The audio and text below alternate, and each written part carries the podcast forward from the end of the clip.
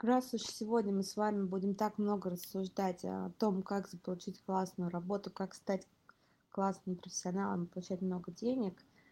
Я советую прочитать нам нашего партнера сервиса электронных и аудиокниг BookMate. Недавно вышла такая классная книга, называется «Бредовая работа. Трактат о распространении бессмысленного труда», автор Дэвид Гребер. И такое, ну, у меня вообще довольно-таки исследование, которое поможет вам понять, какая работа вам точно не нужна, почему она будет только разрушать и вас, и этот мир. По промокоду «Анти» вы можете получить бесплатно пользование эту книгу и много еще каких других на целый месяц. Вводите «Анти» в приложение.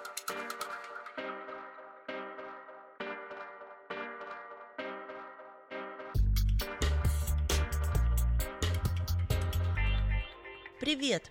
Это подкаст «Антиглянца», самого авторитетного и популярного лайфстайл-телеграм-канала об изнанке красивой жизни. Я третья админ. Я культурный столер. Я светская пош. И в этом подкасте мы обсуждаем самые злободневные темы, зовем только тех, кого вам будет интересно услышать, и много спорим между собой. Нас можно послушать везде. Ставьте оценки и пишите отзывы на всех площадках. Они нашему подкасту очень нужны.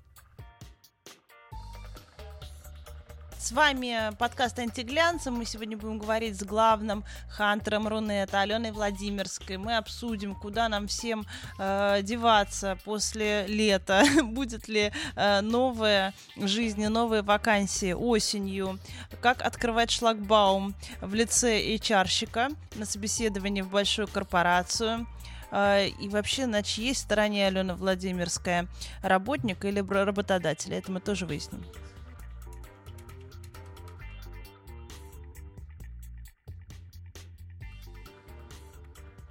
Этот человек называет себя, и все с ним, в принципе, согласны. Главный хантер Рунета. Алена Владимирская была главным хантером Mail.ru, основала очень известные компании, возможно, вы знаете, Пруфи. Сейчас у нее большой телеграм-канал, наверное, главный телеграм-канал с вакансиями. Это он называется «Вакансия Алены Владимирской». В общем, это Алена Владимирская. Привет. Привет. Да, а я культурный столер. Ну, а светская, я третий админ. Пошина сегодня отдыхает. Вот. И сегодня мы хотим, так как многие наши знакомые, друзья, к сожалению, например, и лишились работы, и вообще у них какие-то изменения происходят в сфере профессиональной, поэтому вот выцепили Алену, чтобы ее допросить вообще. Алена, вот можете сказать, например, к психологу, мне как-то мой психолог говорила, что самый большой процент вопросов, которые к ней приходят на первую консультацию, это вот там меня кто-то кинул или неразделенная любовь, да, романтические какие-то. А с чем вот к вам приходит? Вот за последние 3 месяца какой главный вопрос? Меня уволили или? Смотрите, примерно сейчас в неделю приходит 1003 вопросов. Не вру. А основная история не про то, что даже меня уволили. И не про то, что делать дальше. Она по-разному формулируется, эта тема, но, в принципе, она формулируется про то, что мне страшно, мне тревожно. И это, наверное, ключевая история, которая идет уже вот где-то, с февраля, с марта. Угу. И единственное, что ее сейчас спасло, несколько остановило, это лето, это жара, которая и резко снятый карантин, когда вдруг все такие, это вот классическое, я подумаю об этом завтра, а вот сейчас отдыхать, апероль, вот это вот все, веранды, да, куда не протолкнуться, Сочи, и вот эти вот какие-то вещи, и такой народ, но при этом все же понимают, люди-то, в общем, не глупые, что обманка. И такие, да, конечно, апероль, но все равно немножко страшно, поэтому вот поговори со мной о том, что будет дальше, поговори со мной так, чтобы мне перестало быть страшно. И тут я, в общем, очень плохой человек в этом смысле, потому что я говорю следующее. Во-первых, А зря ты думаешь, что я сниму с тебя страхи. Нет, не сниму. А второе, я тебя не разубежу, что дальше будет прекрасно. Нет, не разубежу. И третье, я не переложу на себя ответственность. Я подскажу тебе, куда чего можно, но, собственно, ответственность и решение ты принимаешь сам. Это первая штука. А вторая штука, самая ужасная и тревожная, заключается в том, что никто не знает, что будет дальше. Mm-hmm. Ну, на самом деле, на этом подкаст можно заканчивать, но мы дальше что-то порассказываем, наверное, интересное. Так вот, дело в том, что никто не знает, все, наверное, предполагают, что вторая волна карантина будет, mm-hmm. а никто не знает ее мощь. Если она будет много мощнее, чем первая осенняя волна, она снесет большое количество компаний, которые прожили вот на этом вот жирке, они его съели, ну а дальше вот этого жирка нет. И за лето они его накопить не успеют. И останутся только очень крупные компании и, собственно, и госы.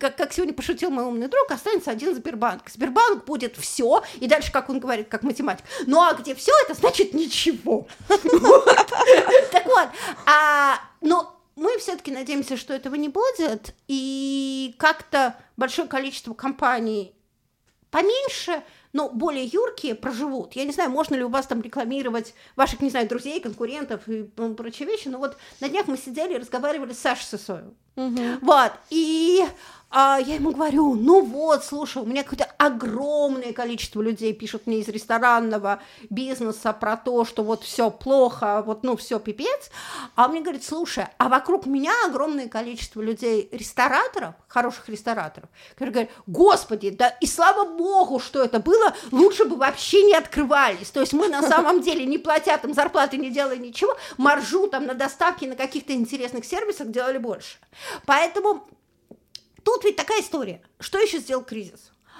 Вот этот карантин. Он внезапно, он вот правда очистил. Во-первых, большое количество заведений в туризме, в ресторанах, кафе, культурные какие-то вещи. Те, которые жили, ну, по инерции, он их убил. Uh-huh. А второе, он еще пока не вытащил, он начал немножко вытаскивать наверх новые формы. И он дал возможность каким-то людям, которые до этого были, что называется, ну не очень, потому что во всей индустрии есть своя мафия, угу. вдруг на этом выйти наверх. Закрепится это, не закрепится, это вот, ну, 105-й вопрос, да, непонятно пока, но шанс дал. Потому что те индустрии, о которых мы говорим, ну, в общем, они, конечно, такие, ну, очень, в этом смысле, клановые. Uh-huh. Не сбывается еще одна вещь. Почему непонятно? Не сбывается ни одни прогнозы. Все говорили, рухнет там, индустрия очень дорогих брендов. Ничего не рухнуло. Да не то, что не рухнуло. Вы вообще знаете, какие зарплаты, ну, доход был у продавцов ЦУМа, когда ЦУМ открылся? Нет, расскажите нам. Вы имеете в виду выручку? ЦУМа? Выручка и процентовка. Ну, то есть вот просто бонус. Она увеличилась в 3,5 раза. Ну, а вам не кажется, что это вот такое вот явление, мы все это видели в Китае, там все обсуждали, когда просто люди вламывали витрины за сумками. Да, соскучились по... А вам не кажется, что это просто эффект недели первой? А с одной стороны, это эффект первой недели, с другой стороны, прошла не одна неделя, а ничего не падает. Вот, но если мы возвращаемся к теме работы, что же еще, собственно, у нас появляется? Смотрите, у нас появляется спрос на не такое. У нас появляется спрос на модное. Расскажу сейчас, о чем идет речь. Вот есть большие корпорации. Корпорация А, корпорация Б, которая тратит хреново тучу денег и на имидж, и на внешнее образование, и на корпоративные программы, и на бренд, и на стиль. А потом они приходят такие, слушай, Лёль, найди нам кого-нибудь, мы все равно вот, а нас даже покупают, ну, в силу, потому что, например, это та услуга, которую невозможно купить, например, интернет в каждый дом, да, ну, тебе там приходит провайдер, он его там тебе включает фактически автоматически, а нас не любят, мы не модные. А мы хотим стать модно-актуальными. И это вот такая штука, и как там 2-3 года назад была очень сильная мода на людей, которые делают цифровую трансформацию, сейчас появляется мода на людей, которые сделают, вот старые бренды обновят. Но обновят не в виде как рекламное агентство, просто мы придумаем какую-то одну компанию, а именно про смысл. И это вот прям вторая вещь. Третья вещь, на самом деле, это новые носители. Ну, соответственно, та востребованность там, специалистов, связанных с ТикТоком, специалистов, связанных с сложным e-commerce, ну, уже Инстаграма вроде все научились, но вот какие-то там сложные интеграции в Алиэкспресс, еще какие-то вот такие вещи. Это все прям вот прям нужно. Требуется, да. Еще одна вещь, девочка по работе, которую замечаю, значит, я все думаю по хантингу, а что ко мне стали приходить большое количество маленьких, ну, таких относительно маленьких, производств, Краснодарский край, Крым и прочее. А производство чего? Сыр, вино. Продукты, да? Вино очень много. То есть отели. То есть что стало появляться? Стал появляться еще один очень важный тренд на локал. Угу. И вот этому локалу уже не хочется быть быдло-локалом. Условно, мы хотим винодельню, как в Италии. Ну, понятно, да. Ну, то есть это в Москве-то давно было? Это нет?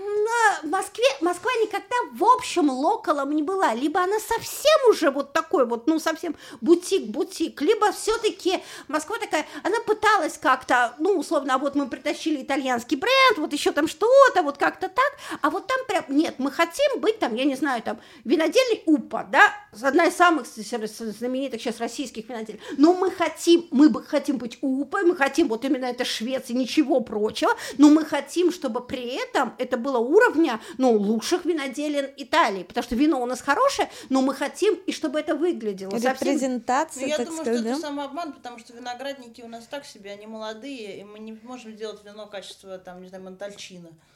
А черт его знает. Вот. Я не знаю, я попробовала несколько вин. Мне, кстати, например, очень понравилось вино Галецкого. Мне они понравились. Мне очень нравятся вина Упы. Ну, я не могу сказать, знаете, я не готова тут рассуждать. Ну, я, да, мы сейчас не придумали работу, да. Я сейчас облажаюсь абсолютно, но в любом случае вот этот тренд, а давайте сделаем хорошие отели, давайте сделаем винный спа, давайте сделаем красивый, хороший, вкусный ресторан тут же, а давайте сделаем еще гостиницу, а давайте сделаем какие-то туры тут рядом. Это все я к чему требует людей. И вот это требует компетенции, и тут возникает дикая, девочки, проблема. С одной стороны, мы говорим, у нас безработица, у нас там куча людей остались без работы и не знают, как жить дальше, это как бы управленцы. С другой стороны, а эти компании людей найти не могут. И вот тут две вещи, и, казалось бы, дело просто в площадке, ну, сведи одних и других, они там прекрасно поженятся, и все будет хорошо, но нет. Вдруг выясняется, что те наши управленцы, вот это так называемого креативного слоя, я со всех не скажу, но в большинстве своем, которые остались без работы, они совершенно не могут, не умеют работать в таких условиях. Они умеют работать, на больших бюджетах, на куче подрядов, и вообще живут в другой реалии. Они этого не умеют. А западных сейчас тащить очень дорого, ну и сложно, в силу логистики. Наши не умеют, и одни не могут, ну то есть одни сидят, не могут найти работу, да, это прям как по Ленину, как революция. Одни не могут, другие не хотят. И это такая большая очень проблема. И эта проблема, если ты приходишь в любую креативную индустрию, ты видишь следующее. Я думаю, вам говорят примерно то же самое. Мы не можем найти, не знаю, продюсеров. Мы не можем найти... Готовы платить большие деньги, но нет таких толковых, на которых можно положиться. Которые придумают, которые самостоятельные, которые не будут бегать и требовать. Ла-ла-ла. С другой стороны, ходит такой же стадо людей, которые говорит, ну вот, мы не можем найти работу, у нас есть проекты, которые... И это история двух вещей. Это история изменившегося языка. Они не слышат друг друга, они не понимают. И ожидания разные у всех еще. Второе – это ожидания. И третьих – разных каналов. Объясню. То есть приходит какой-нибудь там, не знаю, руководитель сети отелей, уволенный, и начинает рассказывать, как он привык. Вот, у нас масштаб, у нас P&L, у нас отчетность. А сидит какой-нибудь хозяин этой винодельни, ну, мама дорогая, мне это все вообще не надо. Мне нужен бутичный отель, очень крутой, на 30 номеров. И они вообще не могут друг друга понять. Ну, конфликт, да. Ну, то есть это разный язык. И поэтому у нас как бы, с одной стороны, у нас довольно большая безработица. Она скрытая, потому что, ну, во-первых, лето, и большое количество людей, которые остались без работы, они такие, ну, ладно, я поеду там, надо хотя бы на отдохнуть дачу. Перед... Да, а дальше, собственно, перед в сентябре буду искать... мифическими, да, осенними. А дальше я буду в сентябре искать работу. Вот у меня для них очень плохая новость. Вот эта история классическая про то, что случится в сентябре, на вас вывалится огромное количество вакансий, ее не будет. Более того, вакансий в сентябре будет... Ну, их будет, может быть, не меньше, но спрос на них будет больше, потому что все сейчас так думают. Короче, не надо ни на дачку, ни в Крым, а нет, надо искать. Сейчас, ну, собственно, приедьте вы с этой дачи на собеседование. Ну, что ж, не под дверями вам работодатель сидеть. Но мониторить, например, вакансии надо каждый день. Во-вторых, надо понимать, что сейчас ни на каких джоб-ресурсах интересных, крутых вакансий практически не бывает. Но это не вопрос, это сейчас не реклама моего канала там, в Телеграме, это вопрос о другом. Дело в том, что, опять же, это про разный язык. Потому что если я ставлю ее, там, не знаю, там, на джоб-ресурс, на какой-нибудь большой, там, какую-нибудь крутую, интересную вакансию, меня завалит. Тысяча, 1500 резюме неадекватные. Отфильтровывать, совершенно. Ну понятно. Да, а там 4 адекватных, и я пока до них доберусь, ну... и поэтому, с одной стороны, эти люди сидят, что-то там ждут, с другой стороны, сейчас бегают работодатели, которые не могут понять, нам вот сейчас бы надо, а в-третьих, еще есть, конечно, большая зарплатная история. У нас ведь, условно, вот там топ-менеджер привык, ну, ниже 500 я попу не подниму, скрипт. Угу. Други мои. Но извините, что вам там 40 лет, я открываю такие простые, тупые истины. Зарплата платится, собственно, с того, что компания заработала, с оборота, да, то есть, ну, не с прибыли, это есть оборот. Соответственно, вы понимаете, насколько карантин все поджал и подъел. Кроме, может быть, продуктового ритейла.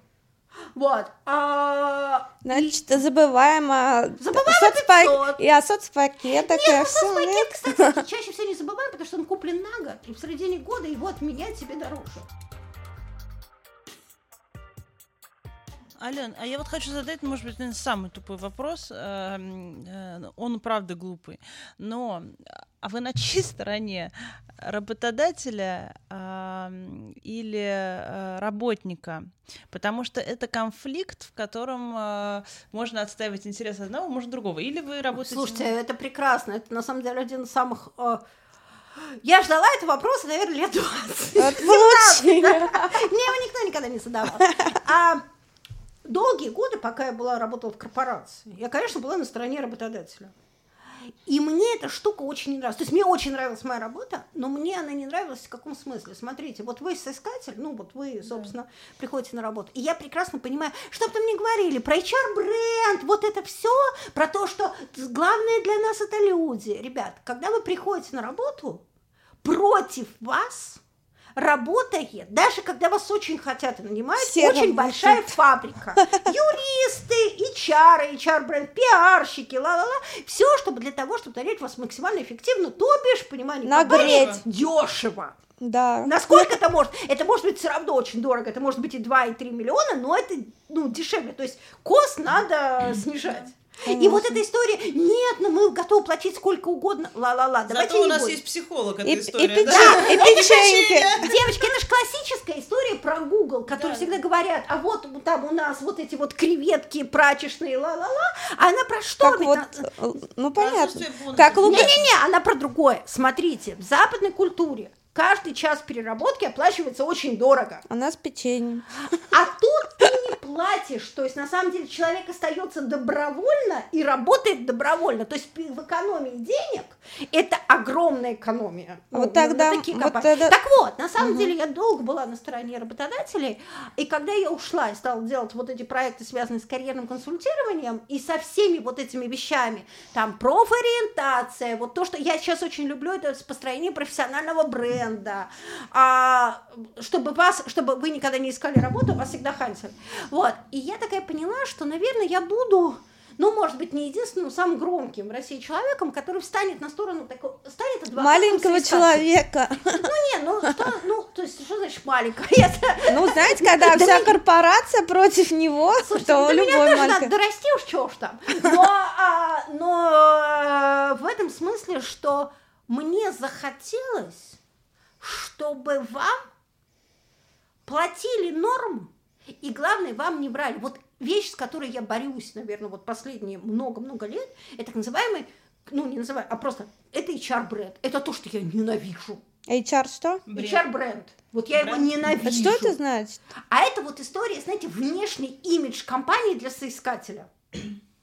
Это вот вранье на вранье. Потому что на самом деле... Нет, почему вранье? Вам там не врут. Вам правда говорят, у нас есть печеньки, у нас есть миссия, еще и психолог, еще вы можете прийти с собакой. Вот все на куче. Но вы работать приходите не в компанию. Вы приходите работать человеку. И условно, там, Яндекс, не знаю, там одного человека, одного топа, и Яндекс другого топа, это два разных Яндекса, просто объединенных общим зданием и действительно общими там вот этими гамаками, плюшками, ну вот это станет, но это будут две совершенно разные компании, и в одной вам может быть очень комфортно, в другой вам может быть очень некомфортно, в одной вы будете быстро расти, в другой вы будете быстро расти, а людям это чаще всего не объясняют, они идут вот за этим. Ну так этот человек должен сам тоже соображать, что люди вообще-то... Ну, блин, тебя может бесить твой коллега, который с тобой рядом сидит. Другое. Смотрите, это-то фиксит. Не, я понимаю, вы про то, что продают вот как бы идею пакетом, как вот поправки, да. Пакет всего, будет всего, а на деле ты разбираешь, что тебе работать с этим он гондон, это тебя будет третировать, это харассмент и вообще, то есть, одище. Вот я хотела продолжить свою мысль, вот Алена сейчас сказала, что теперь она заражена идеей того, чтобы помогать соискателям отставить свои права, и вот как она предлагает отставить свои права. Вот я прочла вещь, она меня поразила. Советы в карантин. Надо, значит, прийти к своему работодателю, у которого просто уже горящая жопа, производство встало, тебе уже сказали, что тебе уберут там серую часть зарплаты и срежут тебе на 30%. И бонусов, скорее всего, видать. Не будет. Забудь. Уже написали слезливое письмо, что просто как бы, ребят, не рассчитывайте. Просим войти в положение. Очень тяжело. Да. И тут ты должен прийти к нему и сказать, задать вопрос, как вы будете оплачивать амортизацию моей техники и моего личного имущества, а также все траты, свет, интернет, другое, которые возникнут при удаленной работе. Как мне предоставлять о них отчеты? Вот я просто на месте работодателя, я представляю себе, что ко мне приходит Наташа, у меня тяжелое положение, очень, и говорит, кто мне будет платить за свет? И износ моего домашнего компьютера. А чё ржём-то? На самом деле, значит, во-первых, вы работаете в разных компаниях. Есть компании, где, ну вот, если все попа, там я расскажу, там надо действовать иначе. Но есть куча компаний, где все хорошо. Например, весь телеком, который всех увел на удаленку, при этом живет припеваючи, ну, потому что просто интернет стали потреблять, ну, просто вот мы настолько больше. И было бы странно, если бы вы сидели там, условно, работали, там, я не знаю, как в большой тройке телекома, не задать вам вот этот вопрос. Кому? Да. Ну да, да. Это как бы, если ты работаешь в большой компании... Если ты знаешь, что все у вас хорошо. Может быть, небольшая, но там все хорошо. Например, ты, собственно, твоя компания шила медицинские маски. И пешечка. Там у вас все нормально. Или санитайзер делал. Да. Алён, ну вы понимаете? А вот вторая история. Нет, а вот, допустим, надо приходить компания... и просто говорить, я хочу повышение зарплаты сразу, а не амортизация компьютера. Нет, стоп. А вот это вам сразу показывает, что вы в таких компаниях не работали. Дело в том, что вам скажут, и это все в таких компаниях знают, что повышение зарплаты существует либо, если вас переводят с должности на должность, либо планово раз в год, там, с учетом аттестации, грейдов и прочее. Поэтому, когда вы приходите и говорите, я хочу повышение зарплату, вам говорят, Наташа, перегрелась, что ли? Вот, да. А вот когда вы приходите и говорите, камон, это большая корпоративная история, с которой надо уметь работать. Вот смотрите, у меня есть затраты, вы меня перевели на удаленку. Интернет, свет, я купил новый там компьютер, потому что вы мне, допустим, не дали вывести этот. Ла-ла-ла-ла-ла, оплатите. В корпорации, если вы умеете это делать, это прекрасно прокатывает. Теперь о маленьких компаниях, где, или условно не о маленьких, но где вот такая жопа. Там на самом деле надо приходить с другим. А там для себя, во-первых, надо задать главный вопрос. Я верю в будущее этой компании или нет? Если я в нее верю, и я готова впрягаться вот в эти вещи, первое, что нужно сделать? Пожалуйста, зафиксируйте, насколько вы упали. И, собственно, и спросите у начальства, на какой срок? Вот мы с тобой на какой срок договариваемся, потому что это классическая история. Потом вроде у всех все уже хорошо, а вот вернуть если это... Если в договоре не прописано, что мы почитаем сложные времена, то они могут до бесконечности. Сложные времена в договоре не прописаны. Сложный период. Да, а, например, что, собственно, я вот готов на это упасть, там, ну, условно, на 3 месяца. Потом-то вы можете и продлить, договориться. Но это, во-первых, что вот это не навсегда, а это на 3 месяца. Потому что вот забудут практически уверенно. У нас уже все хорошо, а что прибавлять? Да нормально же работает. Ну, что оно, да? Не уволился, пусть и... Да, это во-первых. Вторая история. То вот тут очень красиво выторговывать другие вещи. Вы приходите и говорите: слушай, я верю в компанию. Я понимаю, жопа. Я вижу, вот здесь эту жопу можно прорвать. И я ее прорву. Но давай мы с тобой договоримся так. Вот если я выхожу вот на какие-то показатели, ты мне даешь либо опцион, ну там надо смотреть от формы компании, либо должность с другой зарплатой, либо там еще что-то. То есть вот, ну, плюшки, если короче, я это сделала, какие-то хорошие. Там, у всех они разные. И давай мы это письмами зафиксируем. С рабочей почты на рабочую почту. И тогда вот это не будет, потому что наше огромное количество обид. Я стоял и справедливых у истоков этой компании. Вот когда там мы сидели, нищенствовали там, вот в одной гараже, комнате, да, там вот с этими тараканами и прочее. Я это все сделал. И возможно, а потом. А меня кинули. Да, а нет, даже не кинули. Я по-прежнему все норма, мне зарплату платят, но там вот эти люди стали миллиардерами, а я сижу там на своей зарплате в 200 тысяч рублей. Это... Вот это важно. Ну и важно, получается, проговаривать это работодателям. И прописывать. Вы верите, что после того, как ты открыл для себя собственный бизнес, все еще можно так добросовестно работать на другого человека? Ох, смотрите, я верю в то, что человек может, открывая свой бизнес, ошибиться. Угу. И там в течение 2-3 лет понять, что это не его, и сказать: блин, да, все не мое, думал все другое, и тогда работать в найме, ну, даже лучше, чем он работал до этого. Это первое. Но я верю, что на свой бизнес подсаживаешься. Если у тебя хотя бы раз получилось, ты подсаживаешься. И дальше я плохо отношусь к тем людям, которые...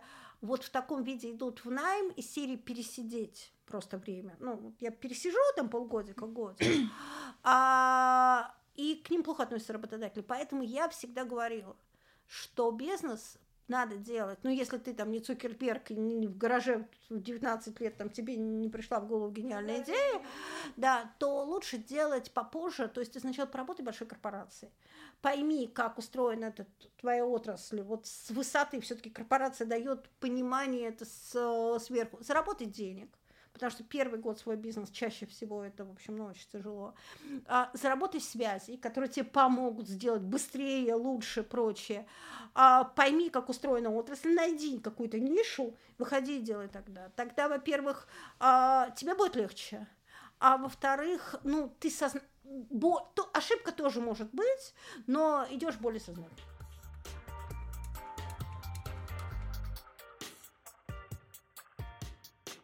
Что самое упоротое вы слышали во время разговора с кандидатом? Вот я, например, в 20 лет, когда меня собеседовали на должность новостного редактора Ван Дерзин, меня спросили, что вы делаете в свободное время. Я сказала: размышляю об экзистенциальных вопросах, вообще вопросах смысла своего бытия. А что вы слышали самое такое? Ой, слушайте, такого я слышу просто.